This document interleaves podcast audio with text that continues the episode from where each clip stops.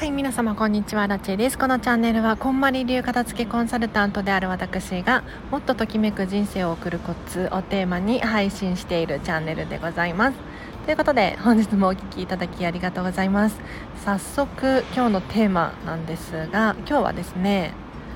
長いタイトルでもいい？えっ、ー、となぜ本を片付ける際に一冊残らず本棚から出すのかっっていう。話をしていこうかなと思います。皆様あの私こんまり流片付けコンサルタントなんですがこんまりメソッドご存知でしょうか？あのこんまり流でお片付けをする際にですねカテゴリーごとに全部出してくださいっていう。これこんまりさんの本の中に記載があるんです。でどういうことなのかっていうと例えばお洋服を片付けるってなった場合にお洋服全部出してくださいっていう言い方をします。もうクローゼットや引き出しやもしくは、えーと、リビングに置いてある溜まっているものだったりとか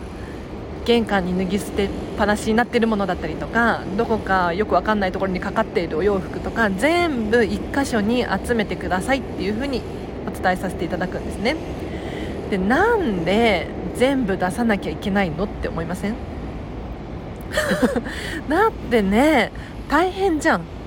うん、全部出したらどうだって戻さなきゃいけないっていう手間もあるしそもそも量が多いから出すスペースないわとかあると思うんですよ。で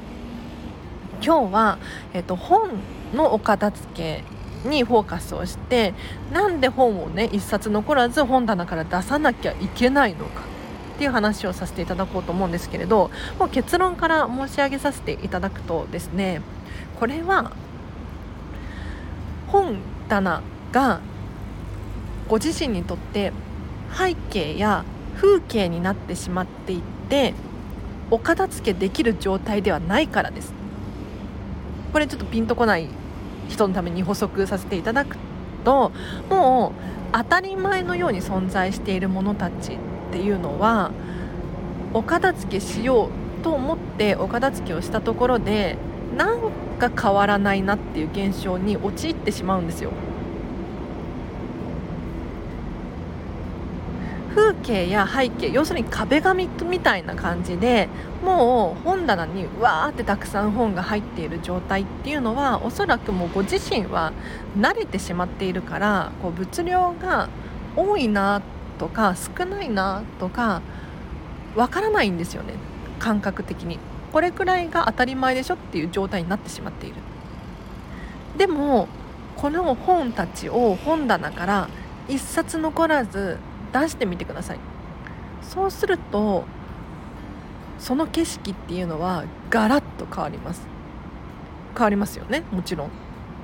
なので一回あのご自身の頭にこうショックを与えてあげるっていうのがすごく大切でもちろん本持ってる量少ないですっていう方もいらっしゃるかもしれないんですけれど是非今持っている本を本棚から全部出す。もしくはカバンに入ってる人もいるかもしれないし本棚じゃなくてねキッチンに置いてあるっていう人もいるかもしれない。レシピ本とかね。なのでぜひご自身が持ってる本を全部全部1箇所に集めていただいて本のお片付けをぜひしてほしいなと思います。今日は以上です。いかがだったでしょうか？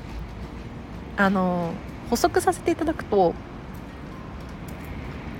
本当に物流が多い人いるんですよ。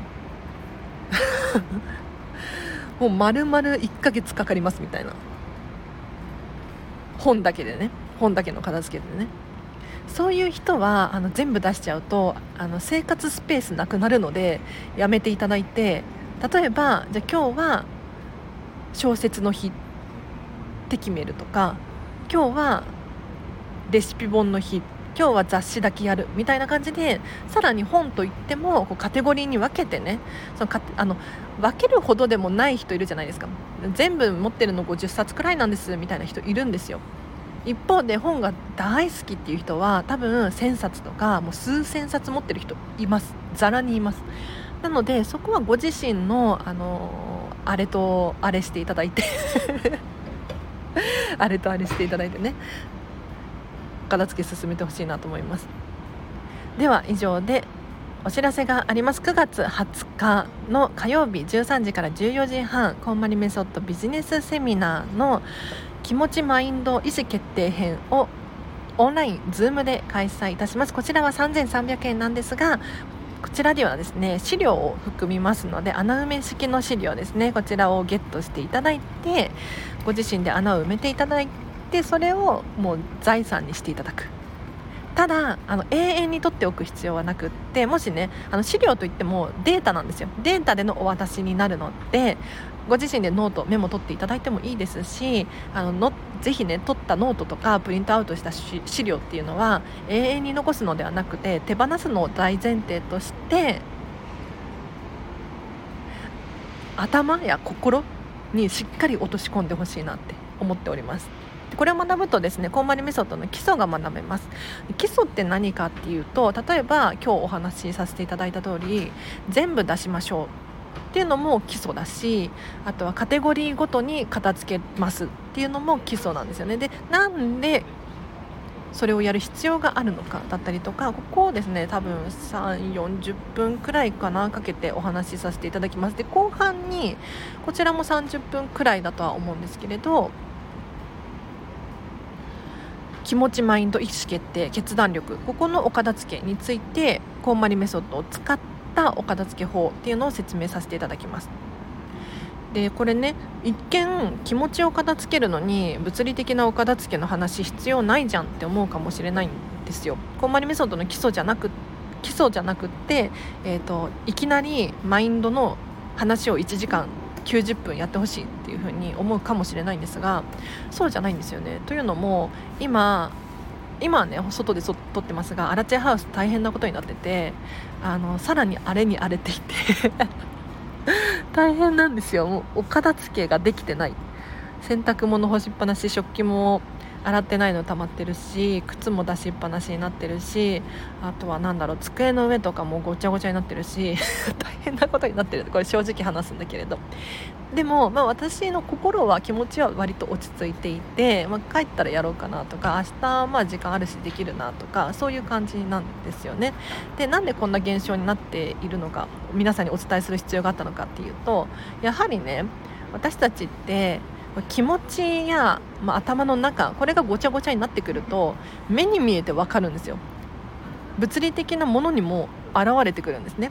だから例えばお部屋がごちゃごちゃしてくるとかあとはスマホの中ね読んでない未読のメールがたくさん溜まってるとかこういったところにもう症状として現れるんですよ。で目に見えてあこれはごちゃついてきたなっていう風に気がついた時に自分を取り戻さなければならないんですよ。伝わってるかな？伝わってますよね。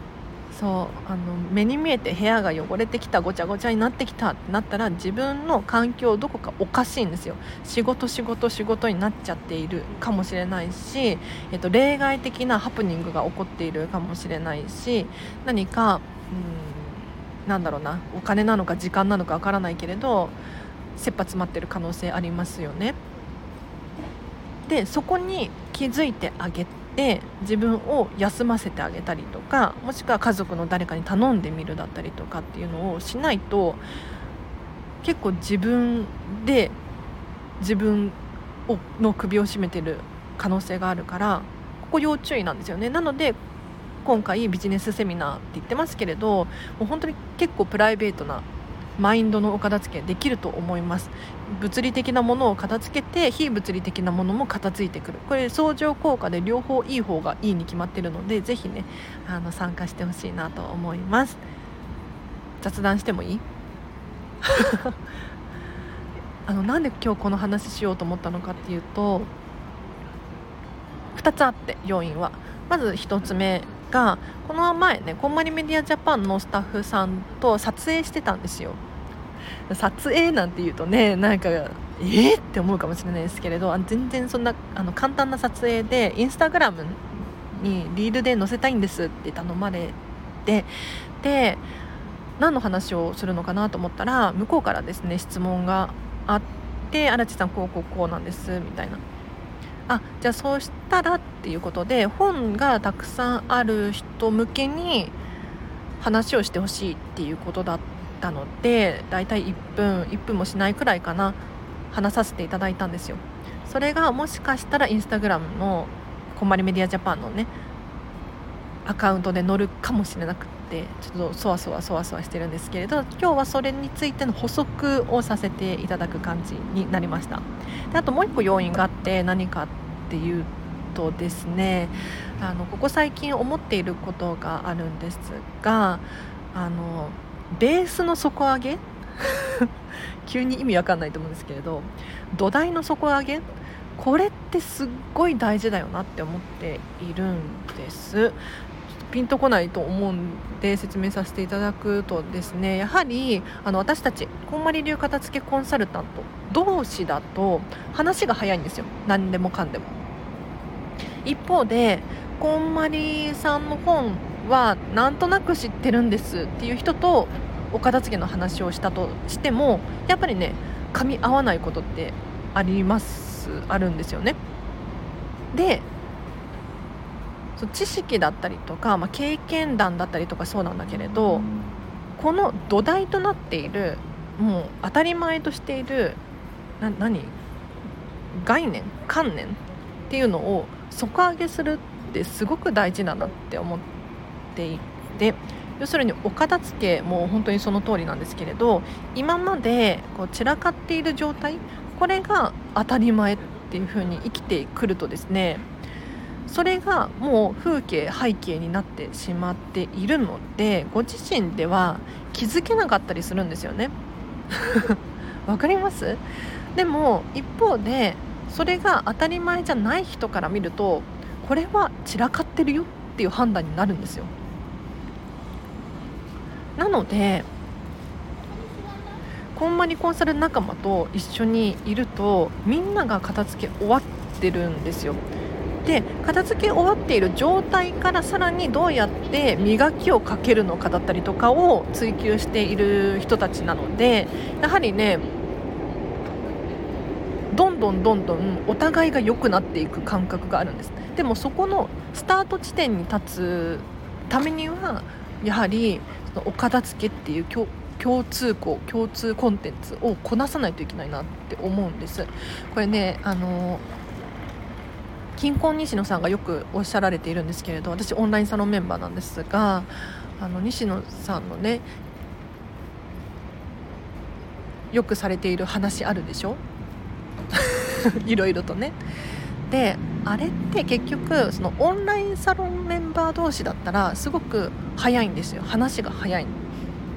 例えばここ最近だったら DAO とか NFT とかもうそういう話をしてるんですけれどでもそれらに興味関心がない人だったりとか知識がない人たちからしたらまずそこの説明からしなきゃいけないじゃないですか。DAO って何っていう話から入らなければならないでしょ。でも西野さんのオンラインサロンメンバー内で話すとしたらもう DAO っていうだけで DAO についてはもう理解があるからじゃあ DAO を使って何ができるかってここまでの話ができるんですよ。ここまでの話が早いんですよ。そう。なのでちょっとねもうここ最近本当お片付けとかお掃除とかもう全部そうだなと思っててまずはベース土台の底上げこれを意識してほしい。私もそうなの。私も本当に今日とかも超散らかってるんだけれども帰ったら片付けなきゃいけないんだけれどね。そう。食器って言ってもねあれなんですよ。別に大したことないのよ。本当に。あの料理しないから。箸洗うとかそのくらいなんだけれど。もう本当にできなかったね昨日今日と。だからよっぽど自分に時間の使い方があれだったのかなとか反省したりとかしてねるんですが。帰ったらやります。では以上です。もう一個話したいことがあったけれど忘れちゃったのでやめます。では皆様今日もお聴きいただきありがとうございました。明日もあ今日の夜もハピネスな一日を過ごしましょう。あらでした。バイバイ。